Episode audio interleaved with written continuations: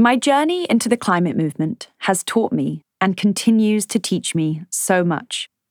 Not only about climate science and nature's systems, but also what it means to be human, what responsibility we hold as a keystone species, a species that has a disproportionate effect on other species within the ecosystem. We are coming out of an age where the dominant narrative has been that we are separate from nature and must journey to it, as though nature is something outside of ourselves. Yet nothing and no one exist in isolation. So, we have a responsibility to each other and the future of every species on this incredible rock called Earth. We cannot afford to be complacent. My fascination with and love for the ocean is what first pulled me into the climate movement. When I saw the ocean, which felt like part of me, polluted with single use plastics, I was determined to understand why this was happening and what I could do. Through working with Greenpeace, Rainforest Alliance, and WasteWatch, the local grassroots group I co founded, I have had the privilege of meeting people with intersectional approaches and Indigenous knowledge, and those on the front lines of research, all working to tackle the climate crisis. I interviewed some of these people to share their direct experiences in this book.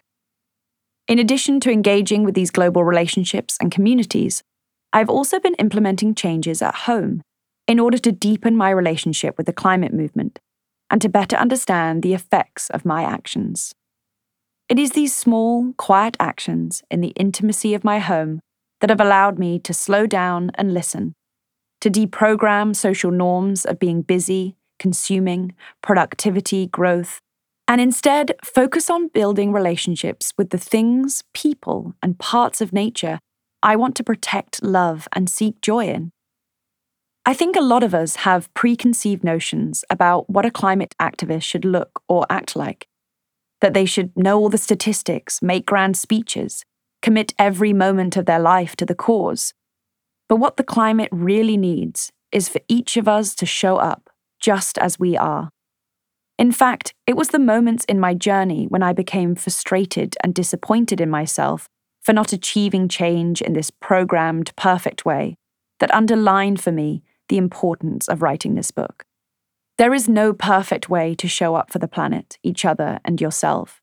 Perfectionism, essentially ego, distracts us from the urgency with which we need to be addressing the climate crisis. I wrote this book to celebrate imperfect, in process action. The more people I have met in the movement, the wider the range of approaches I have seen. People bring their own skill sets, interests, and creativity to their application of change. My first approach was a love for the ocean and a fascination with waste and our relationship to consumption.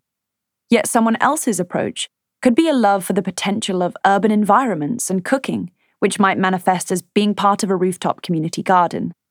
The opportunity to take action within the climate crisis is limitless. We don't have to choose one thing, and we don't have to land on it right away. It is a continual inquiry. I was drawn to the medium of a book as a means to collect and share my thoughts in a tangible way. The physical object itself, a book you can feel in your hands, is a reminder that we can hold and see change. The inspiration behind Go Gently was to show that we can adopt both hard and soft mindsets. We can go forth with action, but still foster a loving, gentle relationship to the planet, each other, and ourselves. I am so excited to be building a community with you, the listener, as we collectively grow through the actions we take.